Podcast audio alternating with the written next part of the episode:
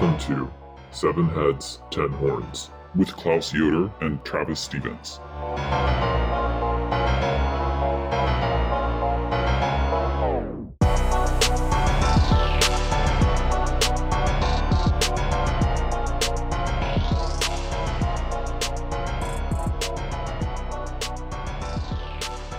Hi, everyone, welcome back. This episode, we're interviewing scholar S. Jonathan O'Donnell about their new book, Passing Orders Demonology and Sovereignty in American Spiritual Warfare. Passing Orders introduces us to contemporary right wing Christianity's engagement in spiritual warfare against the demons who stubbornly keep undermining God's organization of history and the world merely by existing. These demons are Jezebel, who stands in for queer communities and anything thought to be opposing the wholesome nuclear family, the Islamic Antichrist, who stands in for all of Islam, but also especially radical US black political movements, and finally, the demon Leviathan, who is so dangerous because they become indiscernible from God in an eternal chaotic struggle to subvert divine sovereignty. These demons and the populations and subjectivities said to be under their sway inherently threaten right wing white Christian dominion over global empires and settler colonies.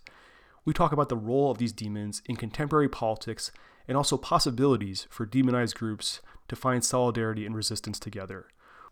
As always, remember to review, like, subscribe, all the good things to help people find the podcast and to encourage us in our Sisyphean labors of rolling at the stone of demonic content up the hill of our embattled and packed schedules. Wow, that metaphor really worked. Um, anyway, next episode we're back in our back in the meat and potatoes standard, somewhat narrative history format that we take as we get into Neoplatonism, its demons, and why they matter for the medieval Christian paradigms we'll be covering for the rest of this season. Thanks for listening. Thanks for supporting us. And yeah, hope you enjoy this.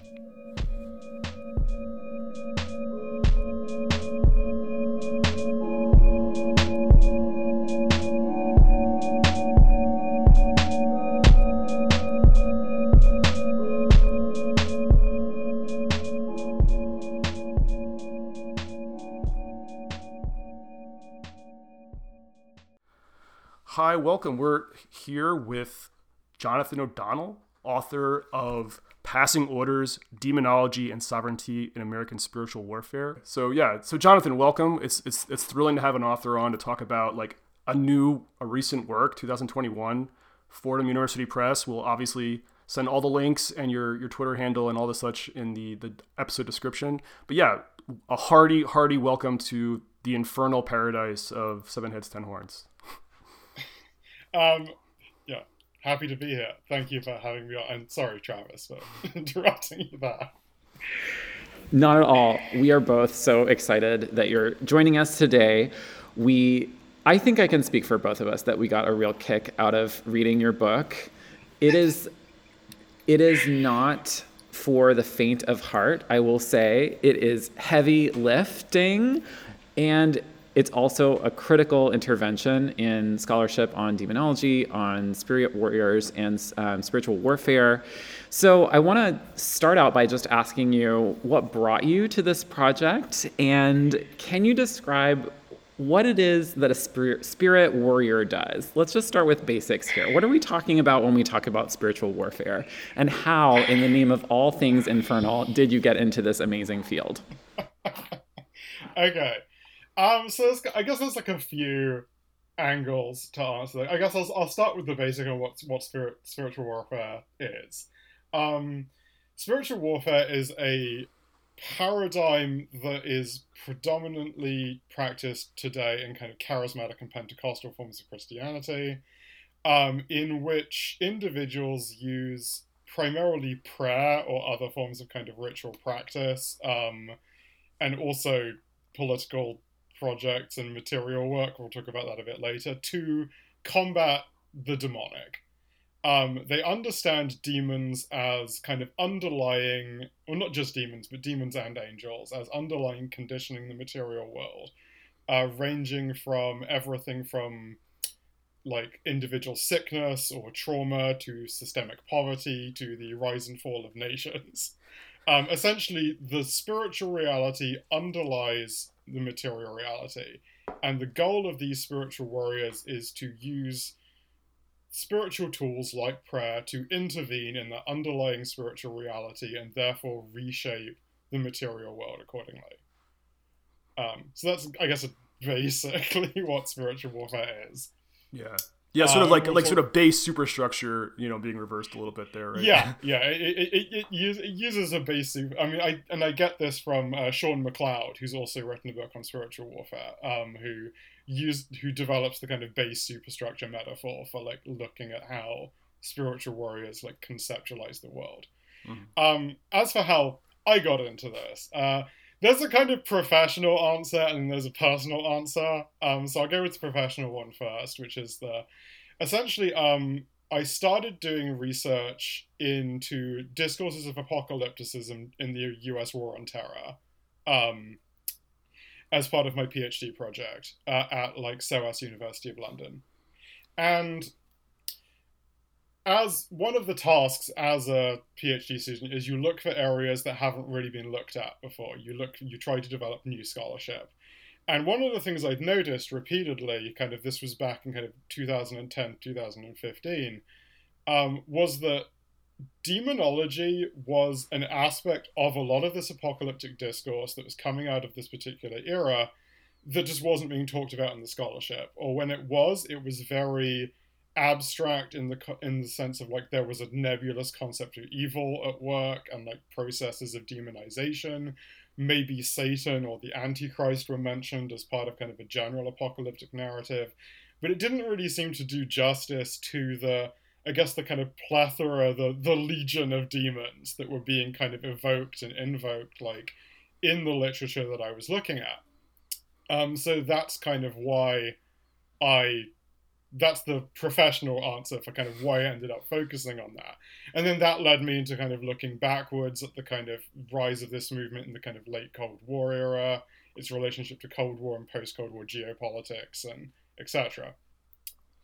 The prof- the more personal answer is like, I like how do I start with this? Um, basically, I've had like to put it bluntly, I've long had a, an affinity for demons and for looking at the demonic like as a as a thing.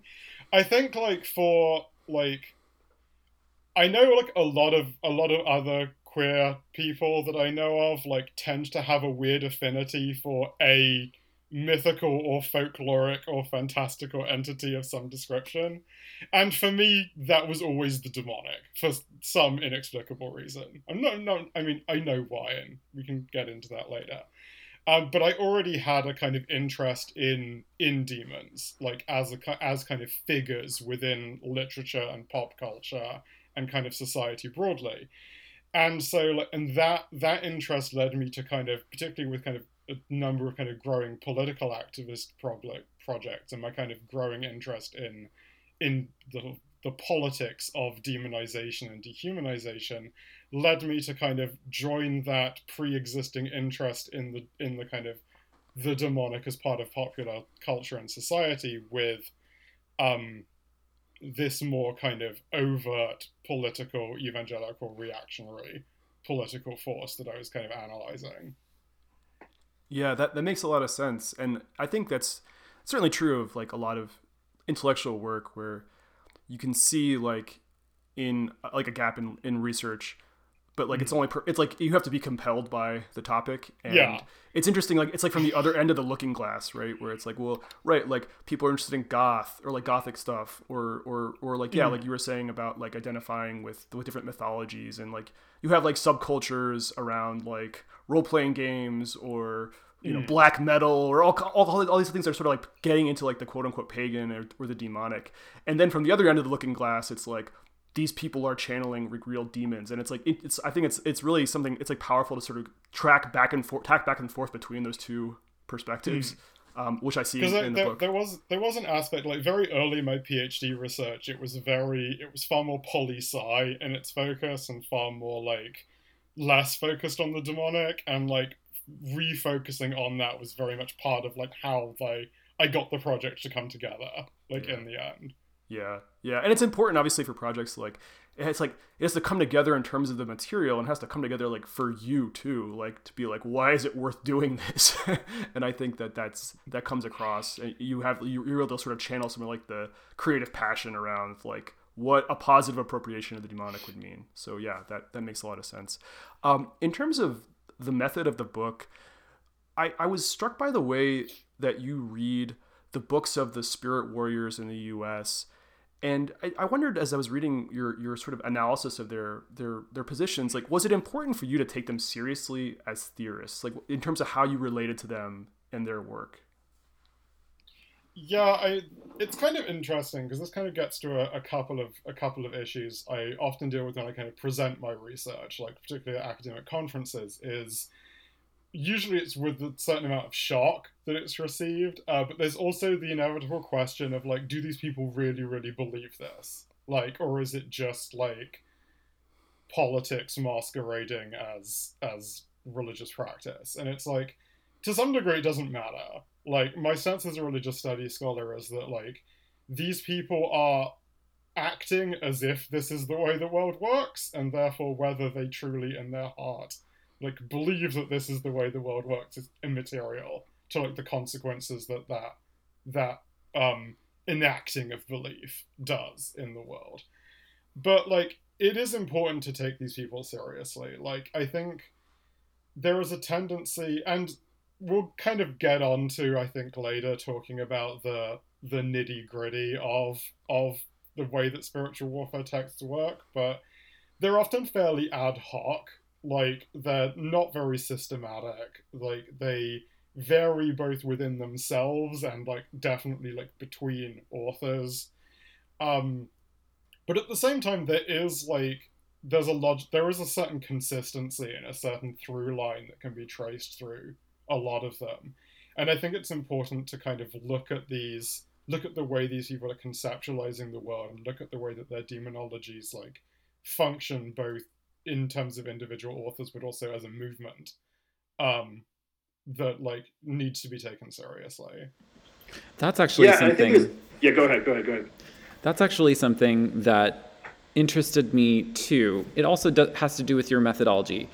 So I'm curious, and you've you've explained to us about why it's important to take them seriously, and I think you've demonstrated that in the book very clearly, um, pointing both to the differences between individual authors from time to time, as you talk about particular demons, for example, but also showing that there really is a lot of consistency across them.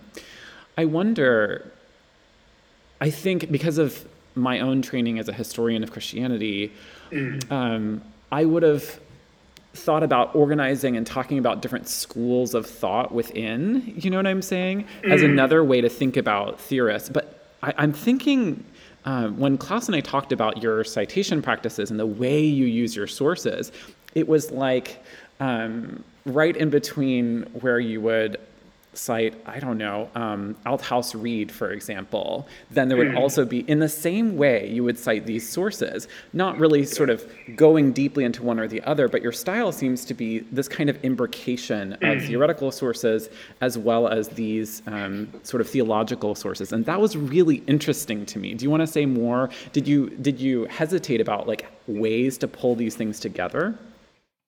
So it's kind of interesting because, like, it to a certain degree that just felt like the most natural way to write it for me.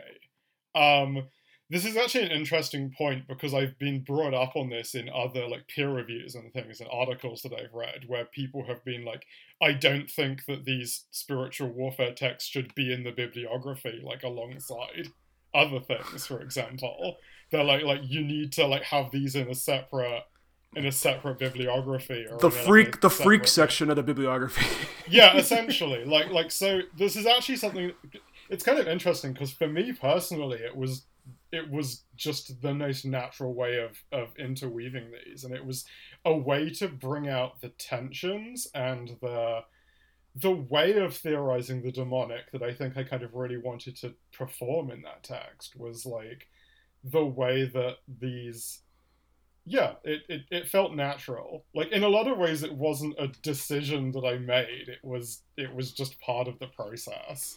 I think it's also, I mean, like maybe we'll use this term advisedly, but like I think it's also like sort of being a, a humanist on some level where you like have to get into like the worldviews and and like sometimes people get policed for saying the word take ser- the phrase say take seriously too much in religious studies. It's like we have to take this seriously, take this seriously. Like there was kind of a, a blowback to that like 10 years ago or something.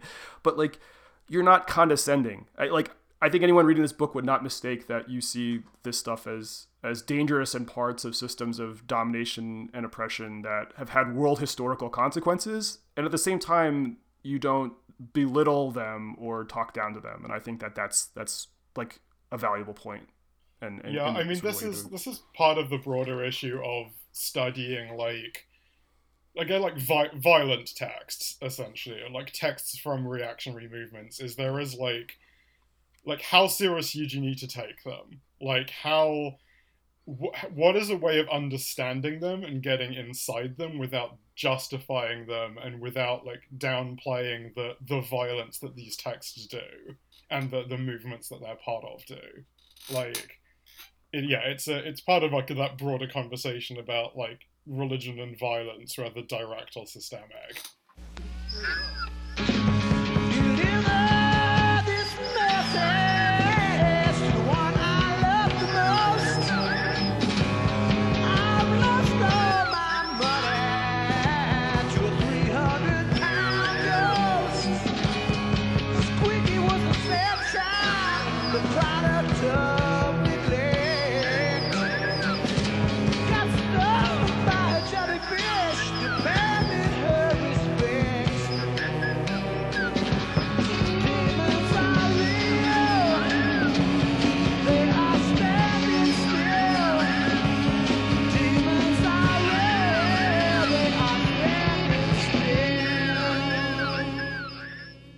One feature of American political discourse is the perpetual complaint of division. It's a divided country. And in fact, that same complaint shows up in spiritual warfare theology, which I found totally fascinating. So, just kind of on a personal level, what's it like spending serious time in this worldview? How do you feel like it has shaped both the project itself, um, but also you and what it feels like to do this kind of scholarship? Um, what does it mean to study a worldview that you might, and I don't want to assume here, find detestable or dangerous or problematic? uh, it's difficult yeah. Yeah. like that like simple straightforward answer is it gets really hard and it gets really tough and like it's one of those things where like as much as i do like to take this seriously and particularly in terms of its political consequences and its general ramifications like the slightly more absurd elements of it like do help sometimes in like um it's gonna less so in this book, but there are other ones I've written elsewhere about like anti-transhumanist apocalyptic conspiracies and spiritual warfare, and like other things with like that often have very strange claims about Jesus fighting the Greek gods in the end times, for example, which which is a literal thing that I, I have uncovered, and like there's some degree to which like indulging in those like maybe slightly more like out there texts, like even within spiritual warfare, kind of helps to like offset the edge of some of the more grim um political like and material consequences of a lot of the material.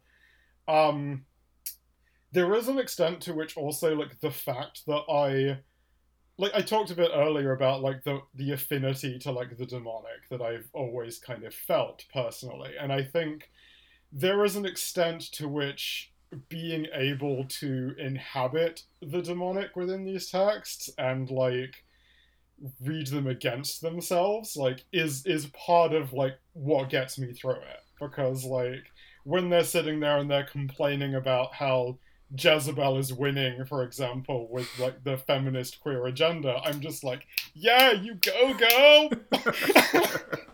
so that's Um, right.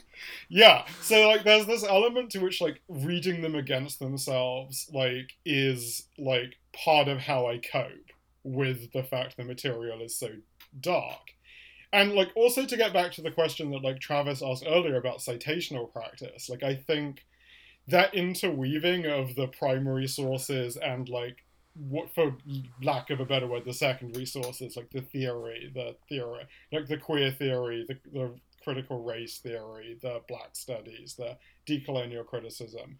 Like that interweaving is itself part of like my coping strategy like for lack of a better word. Like being able to flip between like deeply homophobic and transphobic like spiritual warfare texts and the kind of generative power of a lot of queer theory and trans theory that I, I draw on like that that is part of the coping strategy like that that kind of flitting between them that ability to draw on one in order to kind of re- recoup my sensibilities and return to the front as it were. Um yeah Jonathan, is there anything salvageable, sort of drawing on what you were saying about this kind of occasional identification with some of the demons, with Jezebel in particular?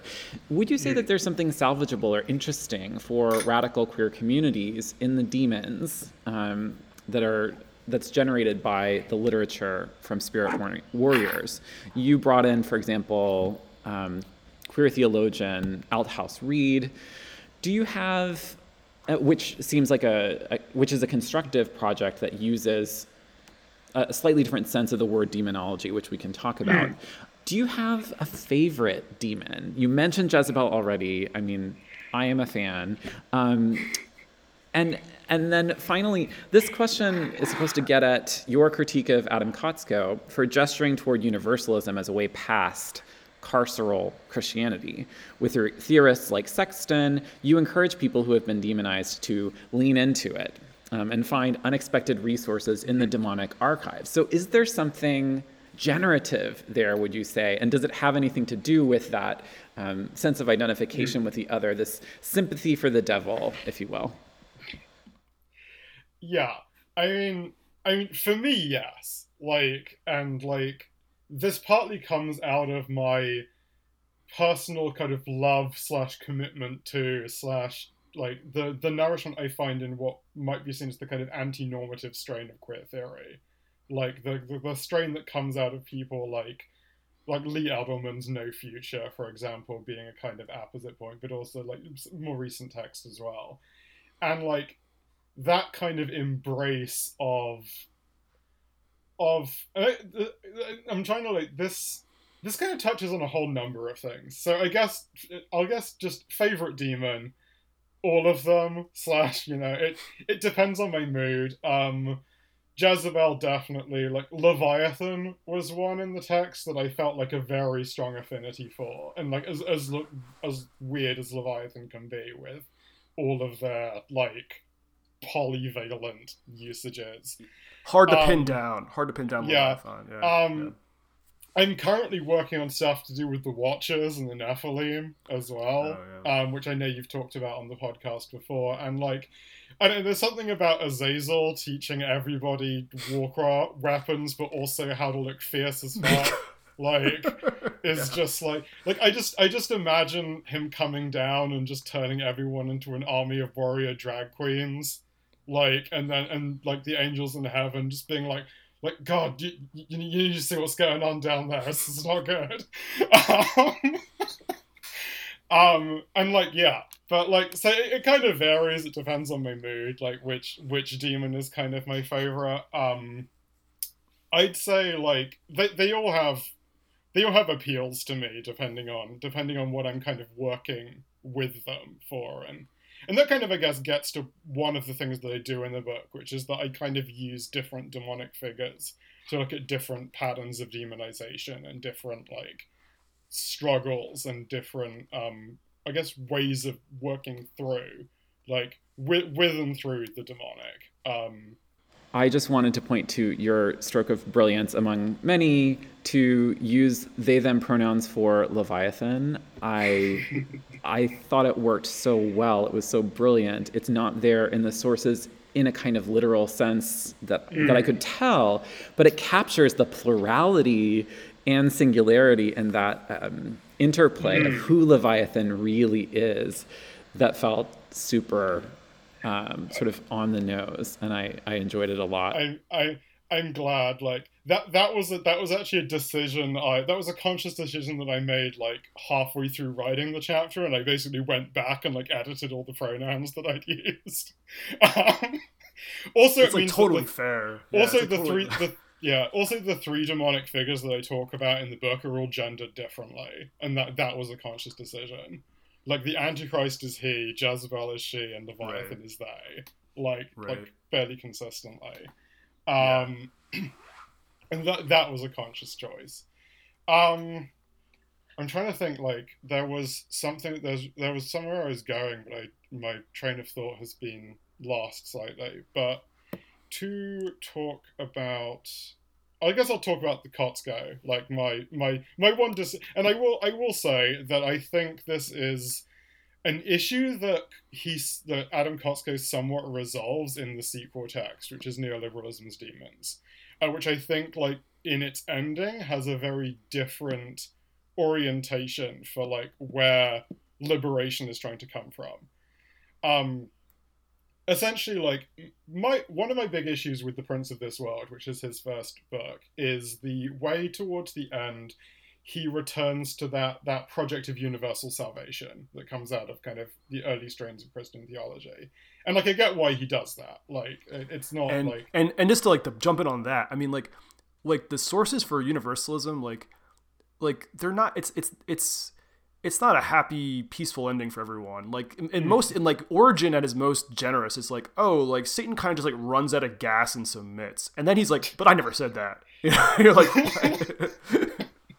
so Yeah. even univer- universalism is itself like so i Hmm. like I'll, I'll I'll let you like say what your critique of this was but like right like it's hardly a benign arrangement between Yeah. equal parties right and I and I, I do think that actually kind of gets to what my critique was, even though like like I'm not I'm not a theologian, I'm and I'm not a history of theology. So like the nuances of the actual like universalist claim in um in Origen, you're you're much better at speaking to that than I am. But like framed within a contemporary political context, which is kind of how Kotsko like ends up ends up framing it, is like what does universal salvation actually look like when you materially apply it to like the world we live in today? And like it's essentially it essentially comes down to uh, ultimately ends up as a project of assimilation. Like Yeah, everybody yeah. everybody gets like everybody gets to be part of the holy city and it's all great and lovely but what if what if what if the system itself is broken? Like what if what if inclusion within the system is not actually like and what if you what if you don't want to be included in the system like what if Yeah. what if there is Yeah. al- alternative possibilities and things that like could be charted and i think this kind of gets to part of my general approach to the demonic and like part of why i have a strong affinity for it but also part of the way that i talk about power and sovereignty in the book which is that like for me the demonic is always it's always a subject position both in the sense that it's a position of subjectivity but it's a position of subjection. It's a position Yeah. from which like you are always subjected to power. And like the identity of demons and like of the devil specifically but like of demons generally is one in which their subjectivity as demons and their identity as demons like emerges through that experience of subjection like to power. Um and that power is omnipotent and it is omnipresent because it's it's it's the divine. It's it's divine authority. And so you're faced with if you to take seriously and to think through the subjectivity of the demonic is to think through a position of being hopelessly enmeshed within omnipresent and potentially omnipotent systems of power which you are called to fight against ceaselessly and endlessly possibly without the hope of victory like abandon hope or ye who enter here as the as the It's, lines and it's above. there in it's there in Milton too. I, I was just Mm. revisiting book one of, of Paradise Lost, and there is a sense of we're never gonna win, but we just have to we just have to we just have to mess with this as much as we can for as long as we can. Like, yeah and like Shades of and- Ukraine right now. Yikes.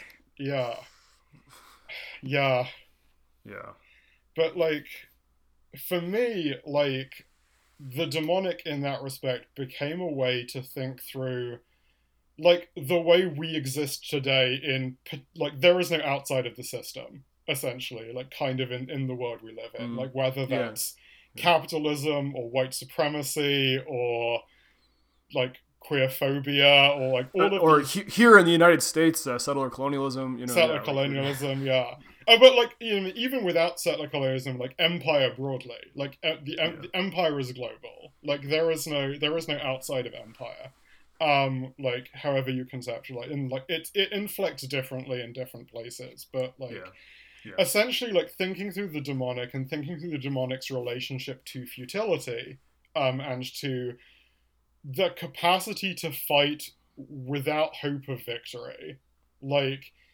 became a way for me to think through like our own subjectivities like in in omnipresent systems of power that are asymmetrically applied but that are still applied across the board like we're we're all within power even though it inflects upon us differently based on like the degrees and the nature of our demonizations Yeah, that's that's that's a really elegant answer. I'm I'm trying to figure out where we should go from here. Just like very simply, and Travis, I think this was your question, but like how when we're talking about uh, the spirit warriors, spiritual warriors, how representative are they of of Christianity, of the of of, of the evangelical movement, charismatic movement? Like, is this is this something that is becoming steadily normalized? Is this an avant-garde of a kind of right-wing spirituality? Like, how should we how should we think of the representation of these views, or how representative they are of of like sort of Christian Protestant views more generally?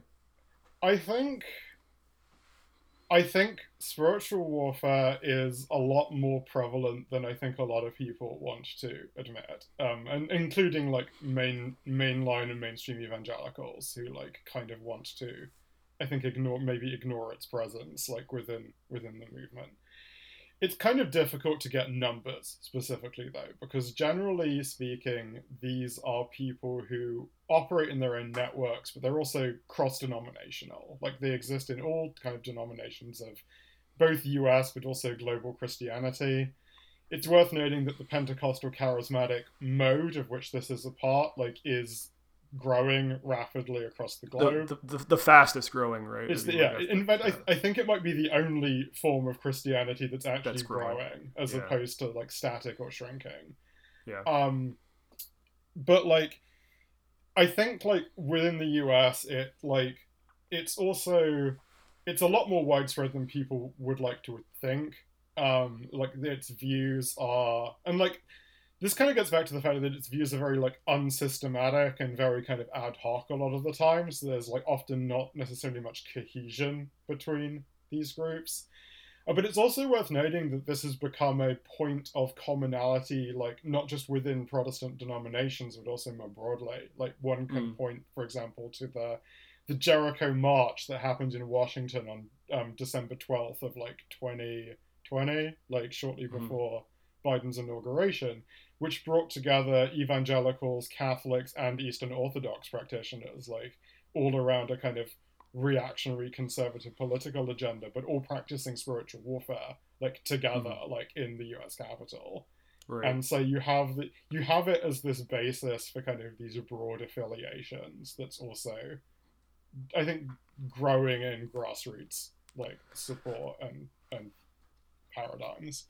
And that that makes that makes intuitive sense because like it's not just oh you have to like sign a contract and you know commit to these certain views to be a part of this like Mm. right like I always like I'm teaching classes on the history of theology and like there's never a time in which Christianity or theology is not political like it, it it's so like those so, so so using theology politically and using spiritual practice politically like it's it's not as it's not as like uh as, as exotic as, as one might as one might think just just by like sort of looking at some like YouTube shock remixes of like people of charismatic preachers like doing like you know God knows what you know and and I think I think for me that's the point is that like it, it may seem like a very niche thing but it it does represent tendencies across the tradition and I think I think that's right.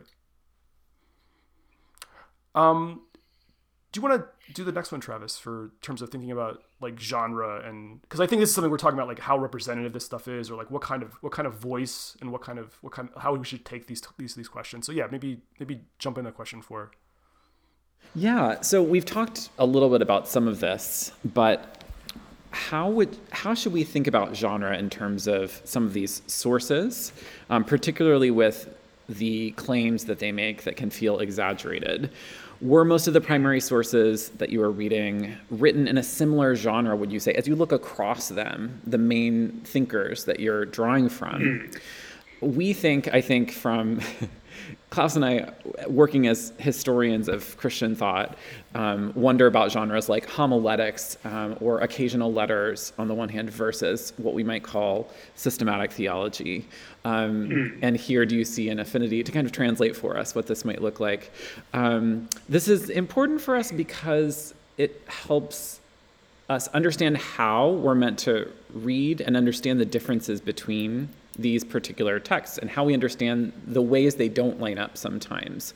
Um, and also because if you think of a kind of normie, Augustinian Christian theology, some of the claims that the sources make uh, seem to us related to classical forms of heresy. Not that we're interested in roasting them for that um, as, as a problem, but it seems um, in the broader evangelical world, in the broader charismatic world, like that would raise some eyebrows. Um, so, what do you what do you think about these these questions of genre and how we read? Um, just to engage that a little bit deeper. Yeah. Genre is a weird, interesting thing with spiritual warfare manuals in general. Like, they're definitely closer to, I think, homiletics than systematic theology, um, in terms of, like, generally. But, like, a lot of them fit very neatly into what might just be termed the self-help genre of literature, Yeah, for example. yeah, yeah. Um, yeah. I generally, I generally think of spiritual warfare text as falling across a broad spec, like genre spectrum, where on the one hand you have what are essentially kind of pure self-help texts with uh with a kind of, I guess, a demonological bent. So it'll be like you're having problems in your life or your marriage or your church or with your family. Um, the problem is demons. Um, here, here are here are twelve steps to like, you know, rededicating your life to Jesus and exorcising the the demons that are like delivering your life from demons on a very personal level. On the other end, you'll have what might be seen as more kind of conspiratorial or like conspiracist style texts that are concerned with like world politics and Yeah. like ideas of like you know quote unquote globalism with all of its anti-Semitic undertones and very but they'll be concerned with like national or global politics, for example.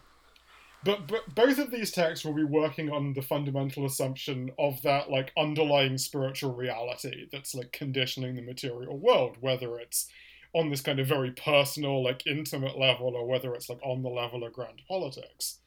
And then like you'll have a bunch of texts that will kind of fall somewhere between these poles, with like where they'll be tying like the more personal like into these kind of grand political aspects, or they'll be alluding to them, but they won't have much focus on them. Um i'd say the majority of texts like fall more closely towards the kind of self-help end of the of the spectrum like by and large.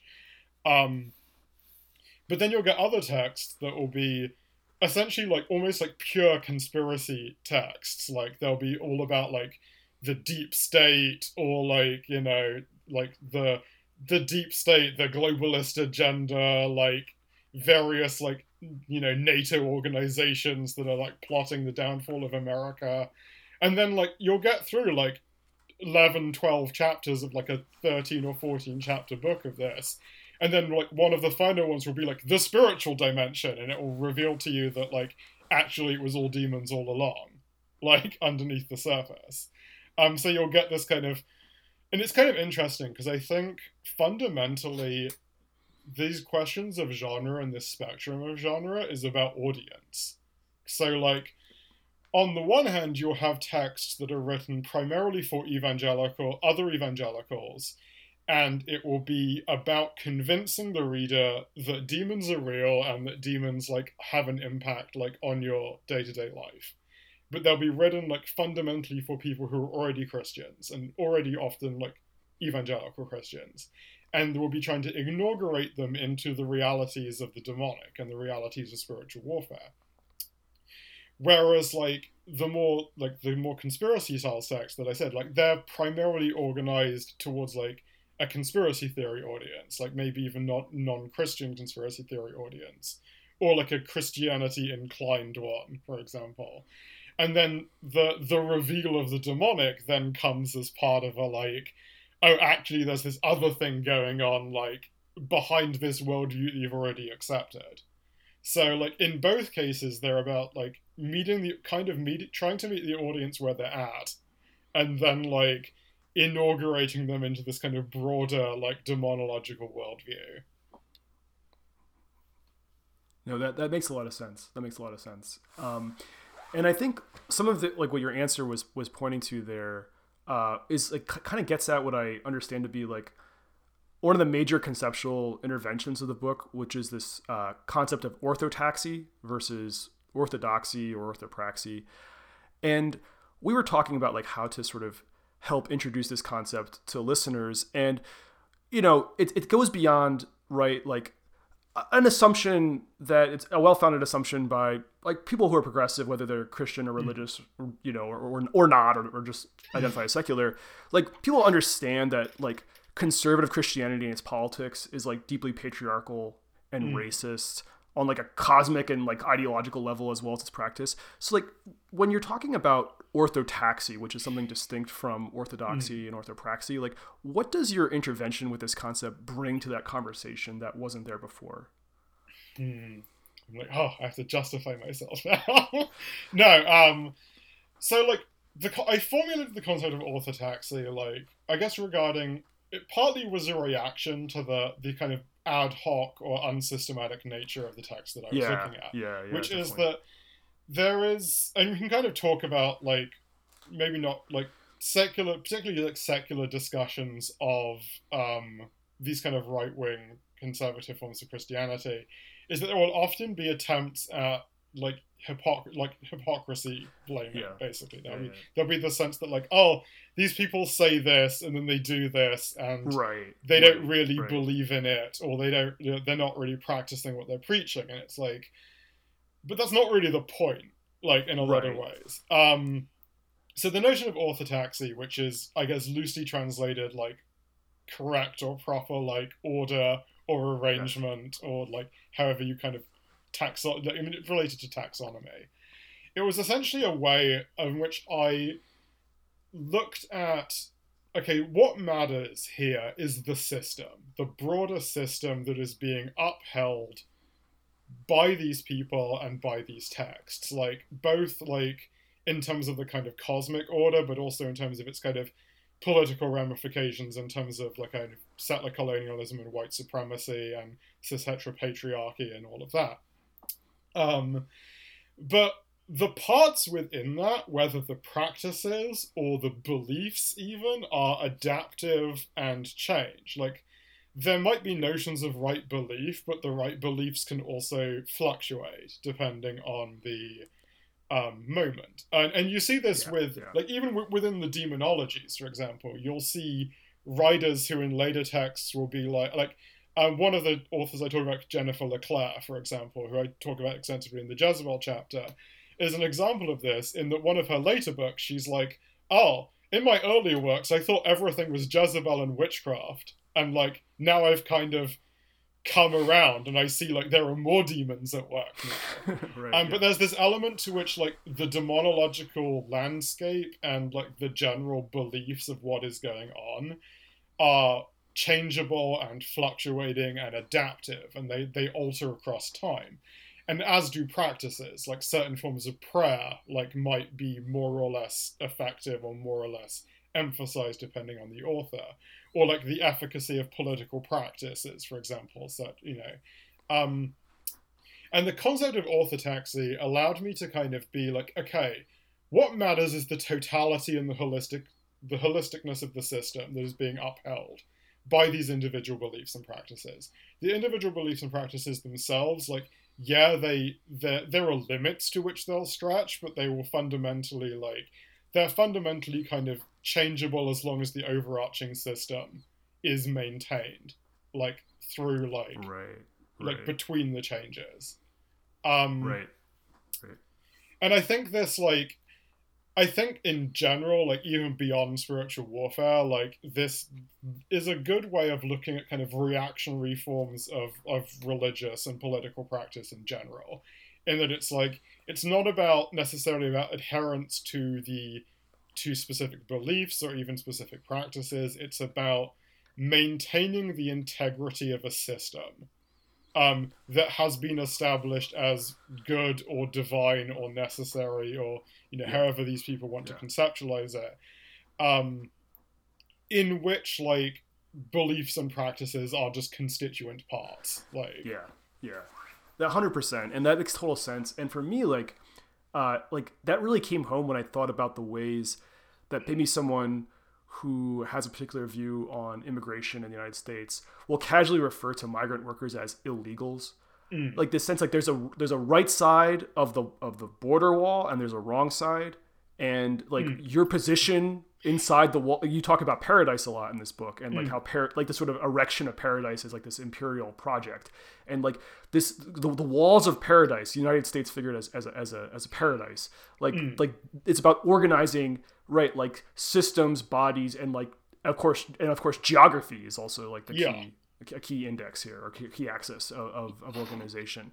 Um, so yeah, in terms of like the ways that that uh, these systems are lo- like linked to legality, um, the incontestability is the attribute you deem as one of the key features of orthotaxy that it rests on the incontestability of this organization of the world and, and people and, and everything in it.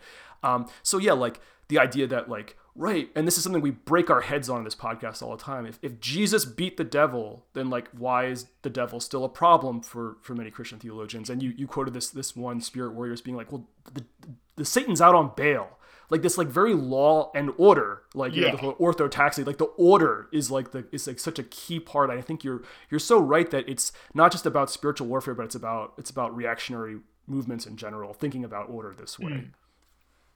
Yeah and like i do think like the qualities of orthotaxy that I identify in the book are like integrity incontestability and inevitability. And admittedly that, that was often so i could just have three words starting with in that went together. Yeah yeah. Um but like um it's integ it's it, what what it like just to kind of break those down quickly like integrity is both this aspect of kind of moral purity or like blamelessness but also like wholeness or cohesion.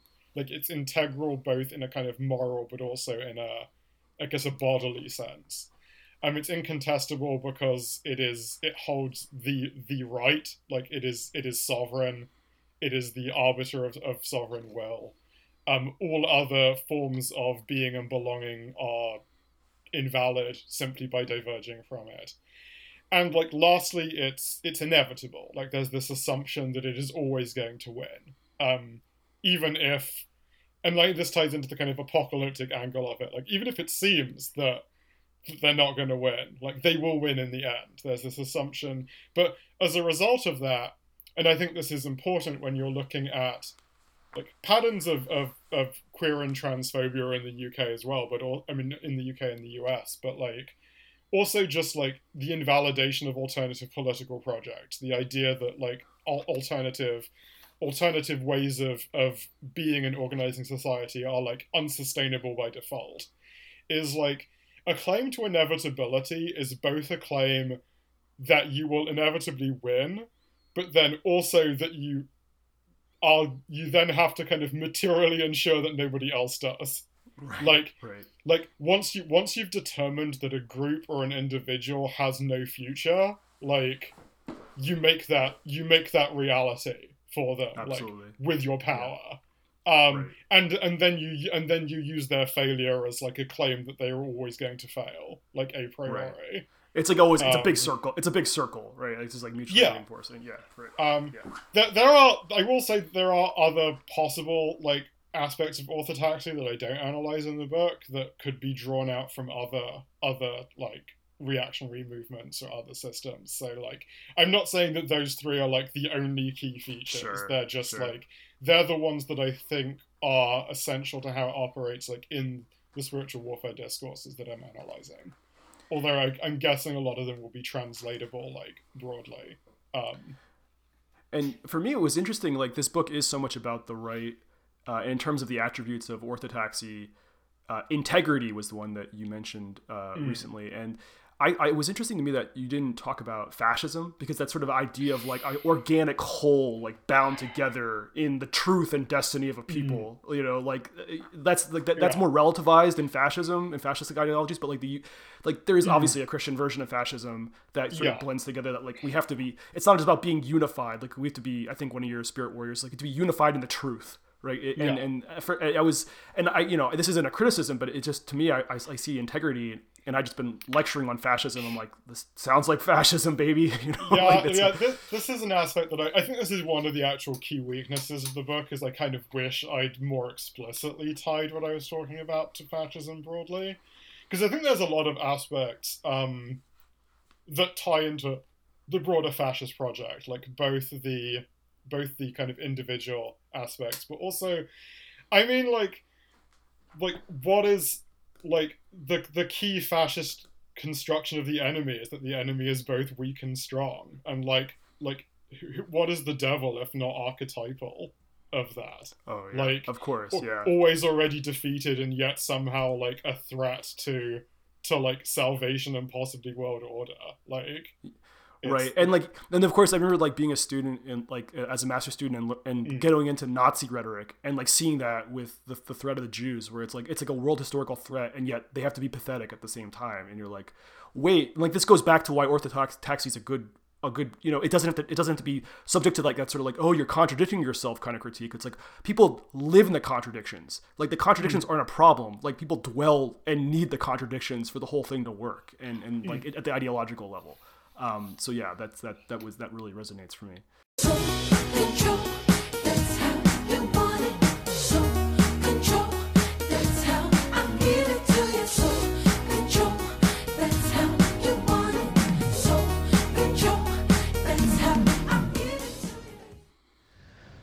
Great. So I was wondering about thinking about spiritual warfare as a kind of system and what that system might require, particularly in terms of settler colonialism, which you talk about at several different in several different chapters, and neo-colonial projects.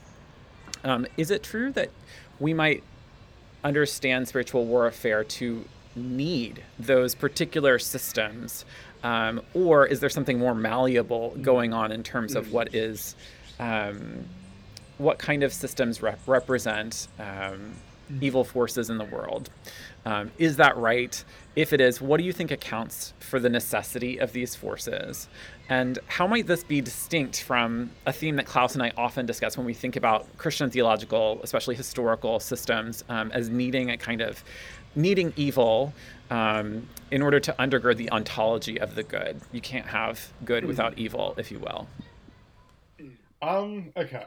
So I think this is actually particularly regarding spiritual warfare, this is slightly a complicated issue because of the way that it's kind of global in its instantiation. Like I would say that within the United States, it relies on a settler colonial paradigm. Like, um, and, and this is partly the geographical specificity of the book, is the book is specifically about like spiritual warfare within the United States and Sure, within sure, like sure. the general structure of US empire in the sense of US discourse about like the foreign, quote unquote. Um I think it's a slightly thornier issue when you're looking at the practice of spiritual warfare like in the global south, for example, or like um in Asia and like in various other places that are that are outside of a settler colonial context. Um whether there's a kind of innate neo-colonial paradigm to it will probably depend entirely on your views on missionary work in general and whether whether missions and conversion practice are inherently colonial or not. Um, right if if if yes, then yes. If no, then debate.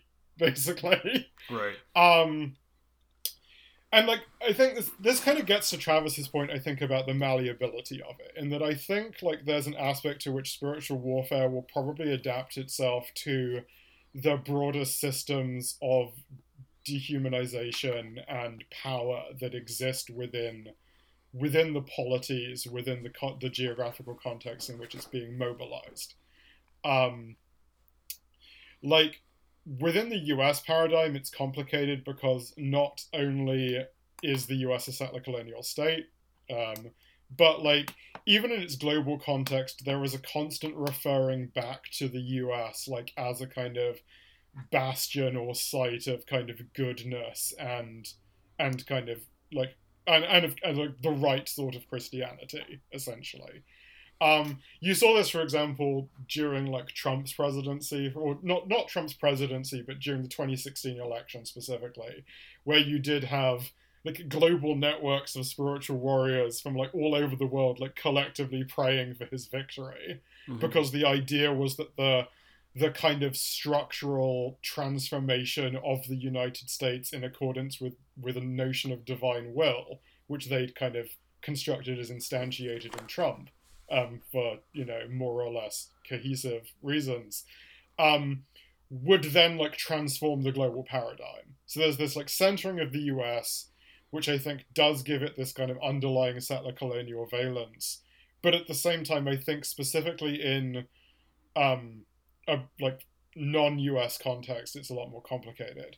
A good example of this, actually, I recent I wrote an article a couple of years ago because I lived in Japan for a few years, and one of the things I did when I was there is that I looked at spiritual warfare discourse in Japan, and I wrote an article on a particular like Japanese spiritual warrior, um, who had a really complicated history because he was like he was the son of evangelical he was a son of eva- Japanese evangelicals who had been converted during the U.S. occupation of Japan, um, like after World War II, and he had this quasi reverence for the United States, kind of as this source of both his Christianity, but because also it was how his parents got together, kind of his his literal origins, like as an individual. Um, and he was also plugged into these like spiritual warfare networks with people like Peter Wagner and Cindy Jacobs, these kind of early third wave groups. Um, but there was also a shift that happened like across his text because I, I read like several of his books and there was a shift that happened particularly post 9-11 with the positioning of the united states uh, where it shifted from being this source of like pure goodness to this far more ambivalent um, force. Um, and it was really interesting in how he framed it because he ended up shifting from and this he's kind of drawing more on the kind of conspiratorial elements here like he shifted from coding the US as this evangelical Christian hub to seeing it as kind of possessed by the spirit of Freemasonry, for example, uh, which he tied back to the kind of Freemason, the Masonic like founding fathers and the, the, the kind of early the early discourse of Freemasonry in America, and then he so he created this kind of polarity in which the U.S. was both good in its Christianity, but also all the bad parts of kind of US imperialism and like US empire and like the, the kind of global violence that it was enacting could be then accredited to this kind of contravening spirit, like demonic spirit of Freemasonry that kind of was also holding sway over America and was also American. Um, Wow, that that totally reminds me of like these debates on the intellectual right in political theology, uh, or in just political philosophy about like the the true founding of of the United States or America. Is it like was it like was it the Declaration? Was it was it the, the the the Mayflower Compact when you know these Christians were you know this is Yeah. Willmoore Kendall like these are Christians like and they're you know they're sort of uh, deliberating under God and that's what it means to be American in its essence. Hmm. All that shit about like rights and you know universalism and social contract theory like that's hmm. all a perverse accretion onto the pure founding which is in like pr- hmm. like wasps being super Christian and, and theocrats Yeah. and stuff. So like that kind of rhymes with what you're saying Yeah. about this Japanese spirit So like there, there, there, there is this really interesting. There's there's a very fringe. Um, one of the authors I talk about in the book is this guy called Thomas Horn, who's like fairly fringe. He he's the leader of a very small coterie of like dedicated spiritual warfare authors based in Missouri who write a lot about like transhumanism and globalist conspiracies and that kind of aspect. Um, but in one of his texts, I found this really interesting element that kind of points to that, which is basically he has this notion of the US both as a Christian nation, but also as kind of founded in this like demonic nature of Freemasonry that he associates with the founders and with like essentially the formation of the United States like as a political project as opposed to as like a missionary project. Um, and these kind of exist at cross tensions in his work, and he doesn't actually quite resolve the fact that he's essentially constructing two distinct identities and, and narratives for the United States like as an entity. But one of the things that like comes out of this is this really interesting tension where he has this idea that the US as a political institution is basically founded by demonological Freemasons for the purpose of bringing about the Antichrist, essentially. So like the US is like is an inherently evil institution, like within this narrative. But also he believes that the US is a Christian nation and like has this dedication towards this particular form of, of particularly reactionary Christianity. Right. And the tension, the way this tension is resolved and the way that it plays out is this idea that basically the US is kind of destined for this demonological role. But the, like to, it's kind of like a Schmittian notion of the katechon almost, in that like this kind of Christian nature of the US keeps kind of intervening and like holding back this like demonolog this demonic future for the United States.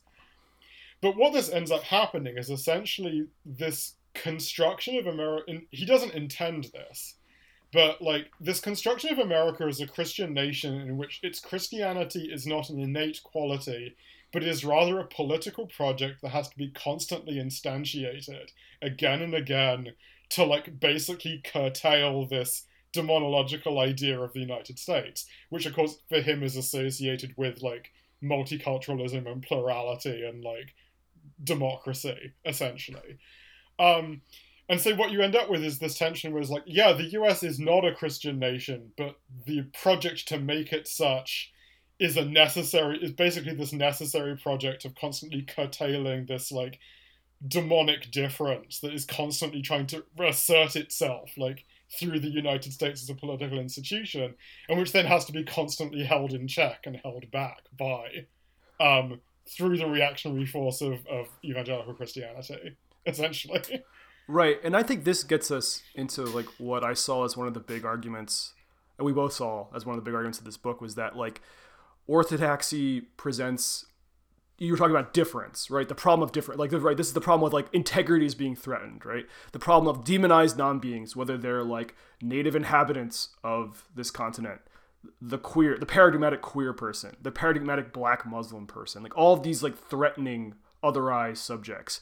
They have to be dangerous. They have to have their own like pseudo orders. The, ti- the title of the book's passing orders. Like they have to have like a kind of more or less complicated uh, organizational system for destroying truth, justice, and the American way, or some shit, right? Um, but they also have to be they have to be both dangerous, and we talked about this before. They be dangerous and ephemeral. Um, and it seems like a main claim of the book is that these ontologically lacking figures who like who stand in for whole populations, right? Uh, like they're like they are presented as as divergent, different, lacking, and yet the whole system doesn't work without them. Like they're like the fuel that that keeps the whole demonological project going, the orthodoxy going. Like orthodoxy needs its otherized things, or else like what what does it have? And I was just like wondering, like, um, like if is that a right? Is that is that is that correct? Is that sort of a main claim in the book that like the eternal system needs the, the eternal system ends up like found like in, in its foundation like needing the uh the sort of like temporary passing things like they're actually foundational to what's supposed to be an eternal an eternal system is that is that is that right Yeah, yeah, that that's definitely like the system like requires demons to function, and Yeah. it, it produces demons in order to function. And this is like I think part of the way that like one of the things with with the image of paradise and paradise as empire in like and the walls of it is that the walls of the walls of paradise are never entirely static. They they move, they expand, they incorporate. Like, but the thing is like when when you encounter the walls of paradise, you are you can be assimilated and you can be tamed and you can be part of like the the menagerie of the royal garden of sovereign power or you can be or you can be rendered into the mortar of its walls and the mulch for its gardens. But like either Sure. way it will incorporate you. Yeah. Um, Yeah, yeah, and that I thought that was I this you know I learned things on every page of this book, but like that point from Bruce Lincoln about paradise as an imperial project, like that seemed to me like a really sort of key insight that you were like expand building on and expanding on. Um, and I, I know this is like the last question on our little outline thing, but like. Uh, I I think I'll just jump to it because I think we're sort of we're sort of there a little bit. Not that we're the, the thing's over, but yeah, you know what I'm saying. The book ends memorably with the line that communities resisting orthodoxy should or do strive to construct worlds that are quote not just without paradise, but in which paradise has become impossible.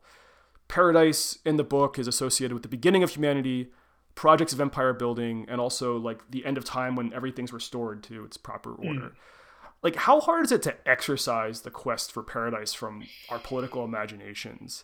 Um, and like i was thinking about like, when you were writing about paradise it really brought to mind like we're like you know we're living in like coronavirus we're like we're living in, in climate change like these huge like almost unthinkable system changing things. And i think of like the the tech bros and the billionaires building their bunkers in like wyoming and um, and like they sort of trying to create these little like these we, we read Catherine Keller's book on the apocalypse recently and like how like she has like one of these one of these possible futures is like these balkanized elite colonies where they're like they're dystopian paradises for like the elite. Uh, and like I- that really like, what you were writing really resonated with that for me and really connected with those those sort of ideas of like the problems of paradise like the violence of this idea of paradise Yeah, I mean that that's like sorry, it was, it was great just listening to you like, riff off, riff off my book there.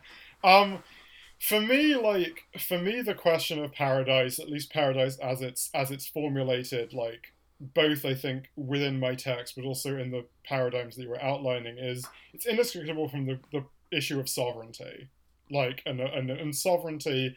And I think it's important here to stress that when I talk about sovereignty, I'm very much talking about like the like Western theopolitical concept that comes out of Europe and of I get like Christian Europe specifically, Mhm. because I think there's a separate question that can be had around say like indigenous forms of sovereignty right and like like I guess like my slightly contentious like, like idea there is that I I kind of feel that they're talking about a completely different paradigm and should probably use a different word.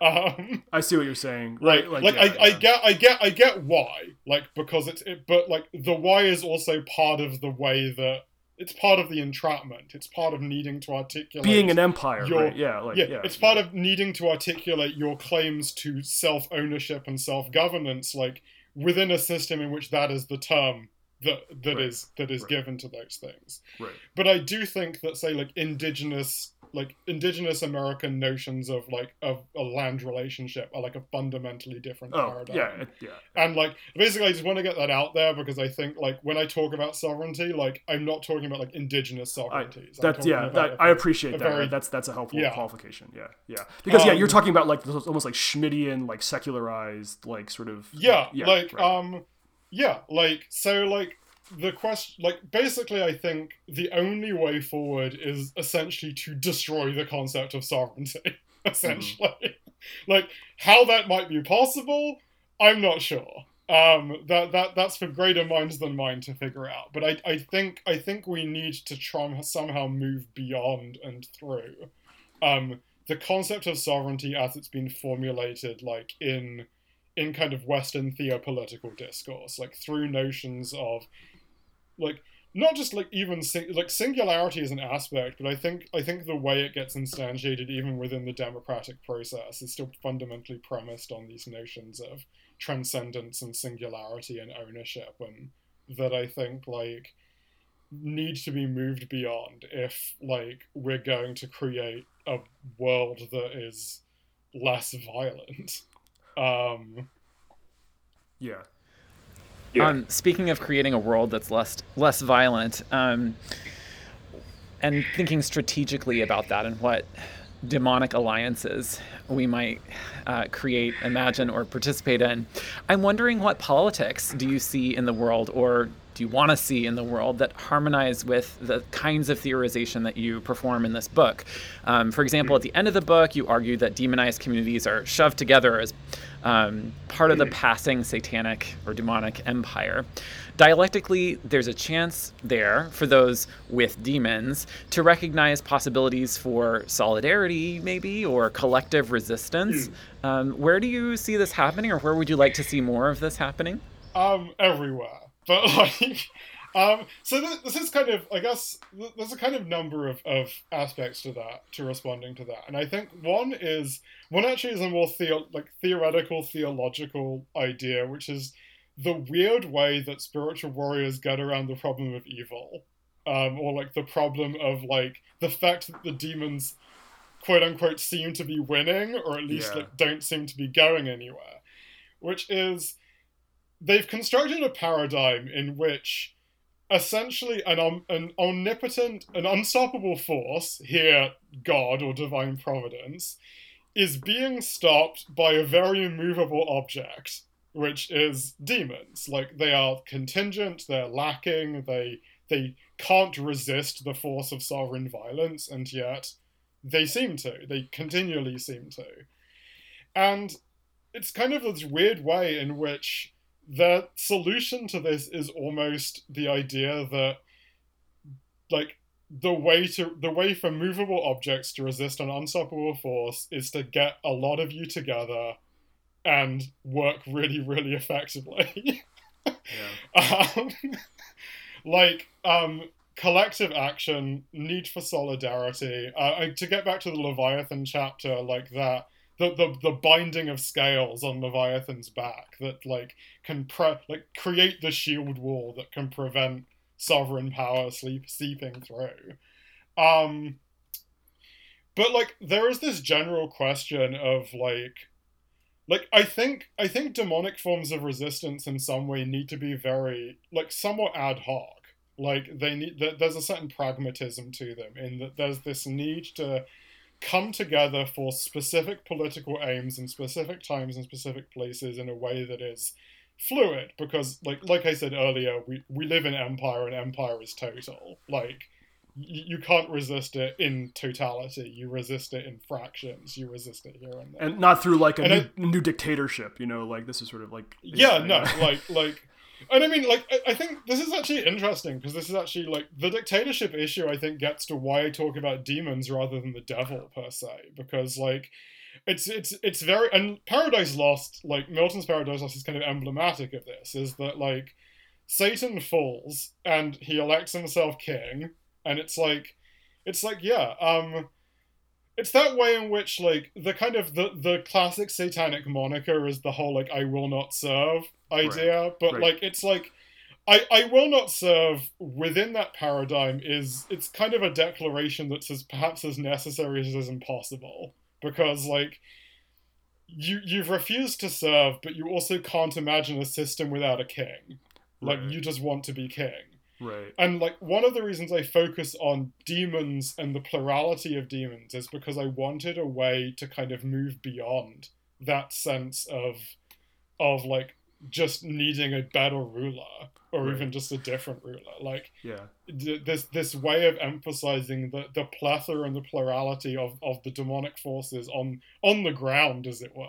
Yeah. Um, but there's also like in terms of a general politics of solidarity, like this kind of there's a there's a strand throughout the book where I talk about kind of uh, anti the anti urbanist strand within spiritual warfare, which kind of there's this notion within a lot of spiritual warfare texts that the only possibility for lasting change comes from this kind of inherent shared identity of a kind of proper Christianity Right. of like a like a proper orientation towards order, which they then contrast with these this kind of like they associate it with the urban, but the kind of the, the the pragmatic urban form of political activism where you have communities of difference who might come together for like specific pragmatic aims, whether it's to like pass a law or instantiate like a particular like project or whatever it happens to be um, that then might disperse afterwards and then coalesce again, like around another project later. Which I mean, it admittedly does make it necessarily perhaps difficult to sustain political projects over time, but I think as a way of resisting empire, um, and as a way of like articulating political projects, it's kind of, I think it's a necessity, and I think it's a necessity for us all to kind of work collectively on things that are not necessarily related to us as individual identity groups or populations that may like overall overall like shift the system.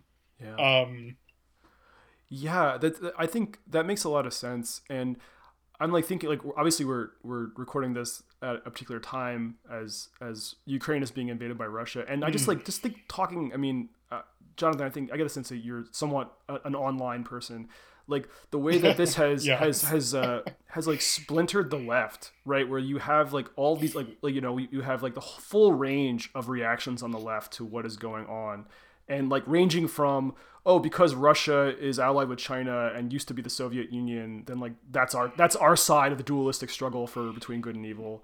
Um, you know, to to like a more pragmatic acceptance of NATO. Like there's all kinds of responses to what's going on, and there's such confusion. And like I wonder, like I contrast this moment of where there's like so much, there's so much like there's a lot of there's diversity of views, uh, you know, in the left broadly construed. Um, there's a lot of incoherence, and like the scales aren't coming together on the giant sea dragon um, at, the, at the right moment.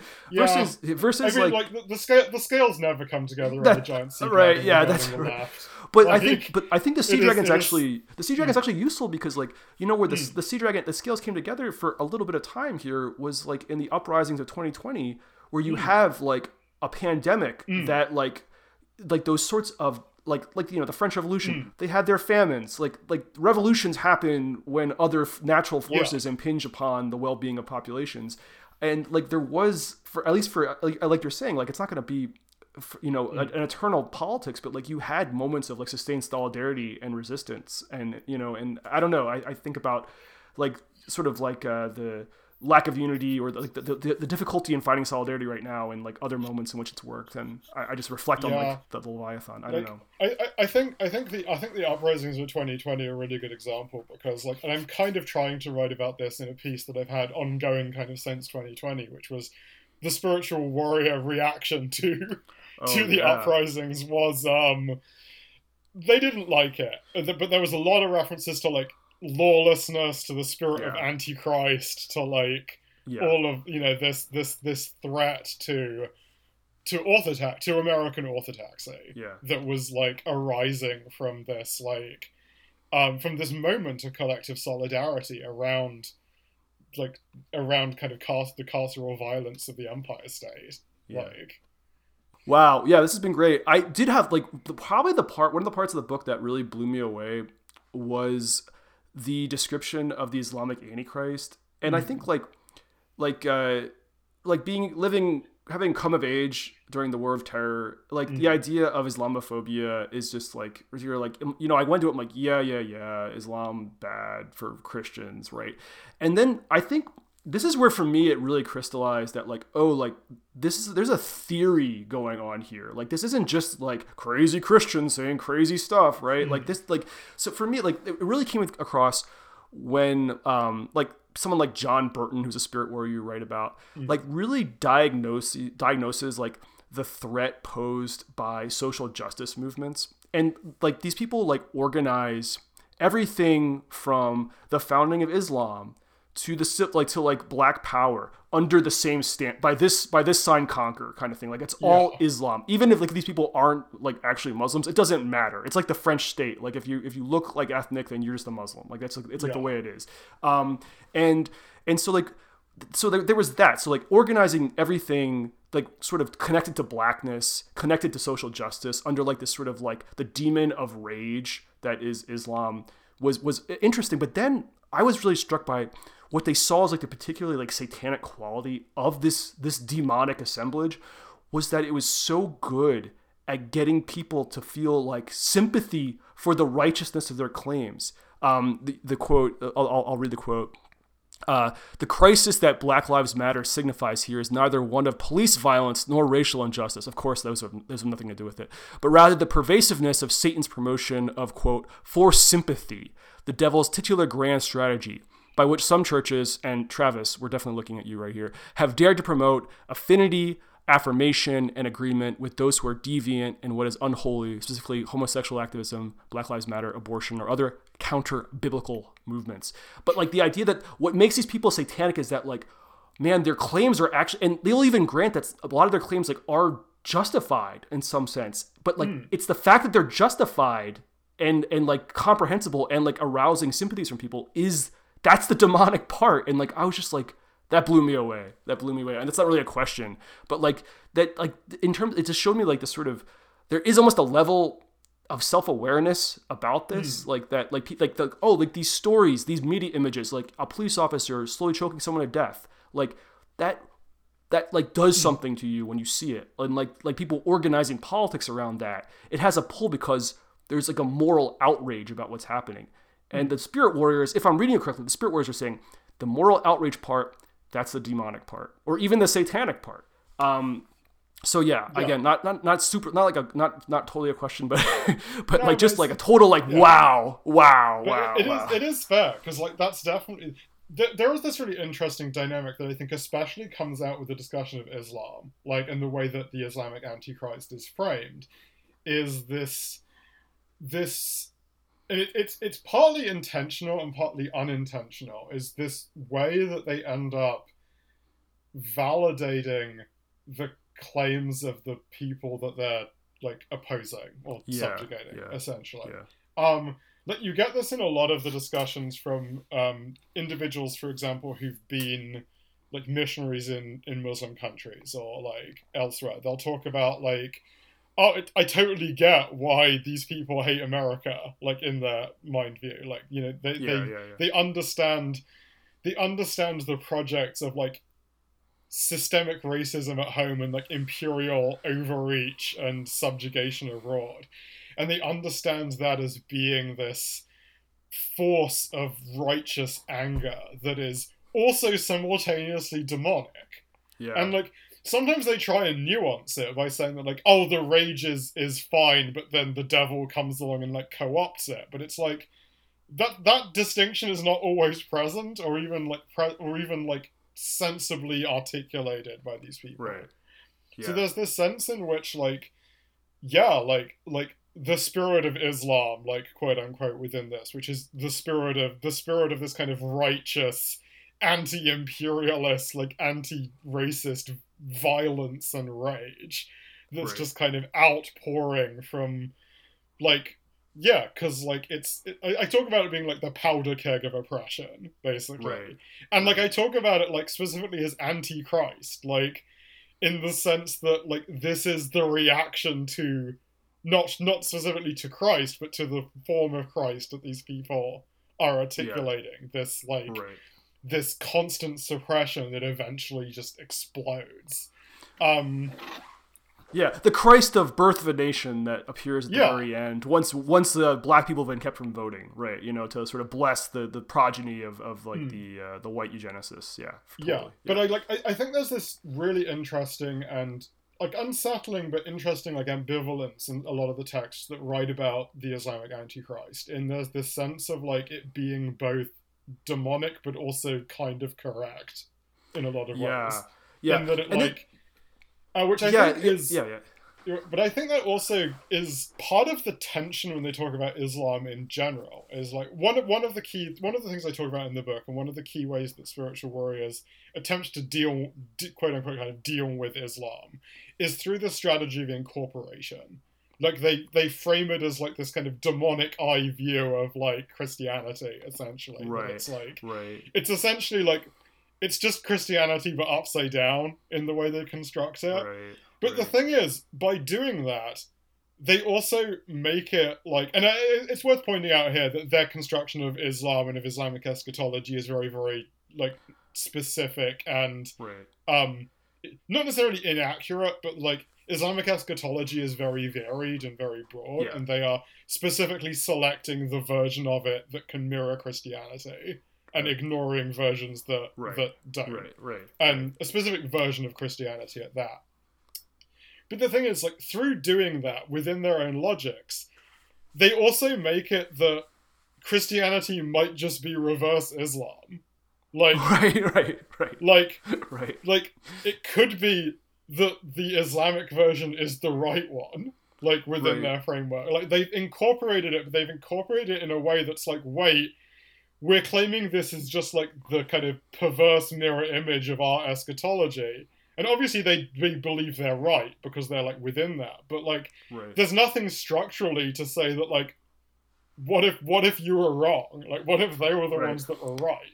Right, and I mean, this is Um, the thing. Like, like there's, there's- like this problem, this epistemological problem all the time. What for Christians, and I, I studied like 16th century Germans, like Mm. sort of like raging about liturgical changes in Protestantism, but like the appealing to the idea that like the world is a funhouse mirror, nothing is as it appears, everything's a false appearance, and you're like, well, then how do you know your claims are justified, my friend? And and like you get into that problem of like, you know, I really know this. Like, well, I really know this too. Um, and it's completely different. And and this is something I saw, I think, especially in the the Leviathan chapter, where it's like, and this is also like with Kotsko too, where it's like God and the devil, like start you sort of start losing keep losing track of which is which. Um Yeah. and you know like yeah and this is what you're saying about islam being this sort of like reverse mirror image of christianity and this stuff. It's like through like the you know like according to the logic of these people like yeah it becomes really hard to actually pin down what's what. Yeah, and like, and I think that I think the way that the way that they kind of simultaneously seem to validate the, the their construction of Islam while also invalidating it kind of points to that that Yeah. larger issue of like of like the the ambivalences within their own cosmology essentially yeah and their own relationship to kind of US empire as a practice that is like simultaneously righteous but also violent but also and like Right. generates a backlash that is both evil but also uh, completely understandable within Yeah. the within the narrative Yeah. framework. Yeah, and this gets to something else we didn't really we talked about a little bit, but like right, like when we say like oh like uh the backlash is understandable, but at the same time like the reason you're oppressed is your own fault and your own your own Mm. like country or people's possession by demons. Like you know like Mexicans have because of Quetzalcoatl, the Mexicans are possessed by a leviathan, or Yeah. or the example I've been thinking about because I've been teaching on the Haitian Revolution over the last two weeks is like the Bois Caiman ritual in Haiti and how like that that's like that's seen as like where the Haitian people the, the Haitian people like like you know sell their souls to the devil um and and you know that's like a Pat Robertson thing where he does that in 2010 and you and you you touched on this but something that's interesting is that like even Bahamian Haitians who- are Pentecostal or Protestant like buy into that too like sort of getting into Hmm. like the way in which yeah yeah, it's yeah. like it, it, it, it's a really. I always found like, like I, I find the whole discourse around Haiti like fascinating in that sense, in the sense that it's like it's both used to kind of justify like centuries of like colonial and imperial oppression that has like kept the nation impoverished like for hundreds of years. Um, but it's also like it's like oh like they sided with the devil because God wouldn't free them from slavery, and it's like I, I failed to see how the devil is bad in this equation. right like right it's it's it's it's that it's that weird way where it's like and and I guess this happens with the constructions of Islam as well and the constructions of like of black and the sort of demonological constructions of Black Lives Matter is it's like it's like oh they turn to these demons because God wouldn't help them and it's like well why wouldn't God help them then? Right. Like- it's like it's because like, they need to you- be you've they need kind to of- be like you've- yeah. You've, Yeah, you've you- dodged a step in your like analysis here of like, oh yeah, like God wouldn't free them from the French, so they they made a pact with demons to free them, and it's like, okay, that sounds sounds legit. like which is like not to mention that like leading revolutionaries were like catholics or like catholic visionaries right you know I mean, and yeah, of course like, of I course mean- and of course like for the spirit warriors like well like that's not really christianity either but like or, you know Yeah. yeah. like you know I mean, like it making it- depends. yeah. Like some sometimes sometimes they're fine with Catholics, and sometimes they're not. It depends a lot on the. it's diver- yeah, right it's internally Like, diverse I, I- I take that point for sure for sure And like sometimes they're like, oh, we don't mind Catholics, but Pope Francis is evil. Slash the Right, Catholic yeah. Church is evil, like as an Yeah. institution. the, the like- throne is vacant the vacant throne theory yeah, Yeah. Um, So yeah. Okay, so Jonathan, thank you so deeply for this incredibly stimulating book. It was so exciting to read.